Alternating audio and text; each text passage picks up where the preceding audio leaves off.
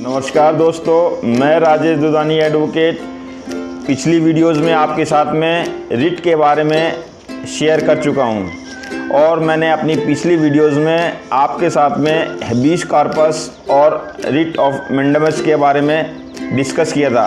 आज मैं आपके साथ में डिस्कस करने जा रहा हूँ, वो है writ of certiorari writ of certiorari में किसी भी व्यक्ति को इस बात का अधिकार है कि अगर lower court quasi judicial authority या फिर किसी ट्राइब्यूनल ने कोई गलत ऑर्डर पास कर दिया है जो उसके अधिकार क्षेत्र में था ही नहीं, या फिर वो अधिकार क्षेत्र से बाहर जाकर किसी भी तरह का ऑर्डर पास किया है और उससे उस व्यक्ति को नुकसान हुआ है तो वो व्यक्ति सुप्रीम कोर्ट या फिर हाई कोर्ट में जाके उस ऑर्डर को क्वेस या सेट असाइड करवा सकता है।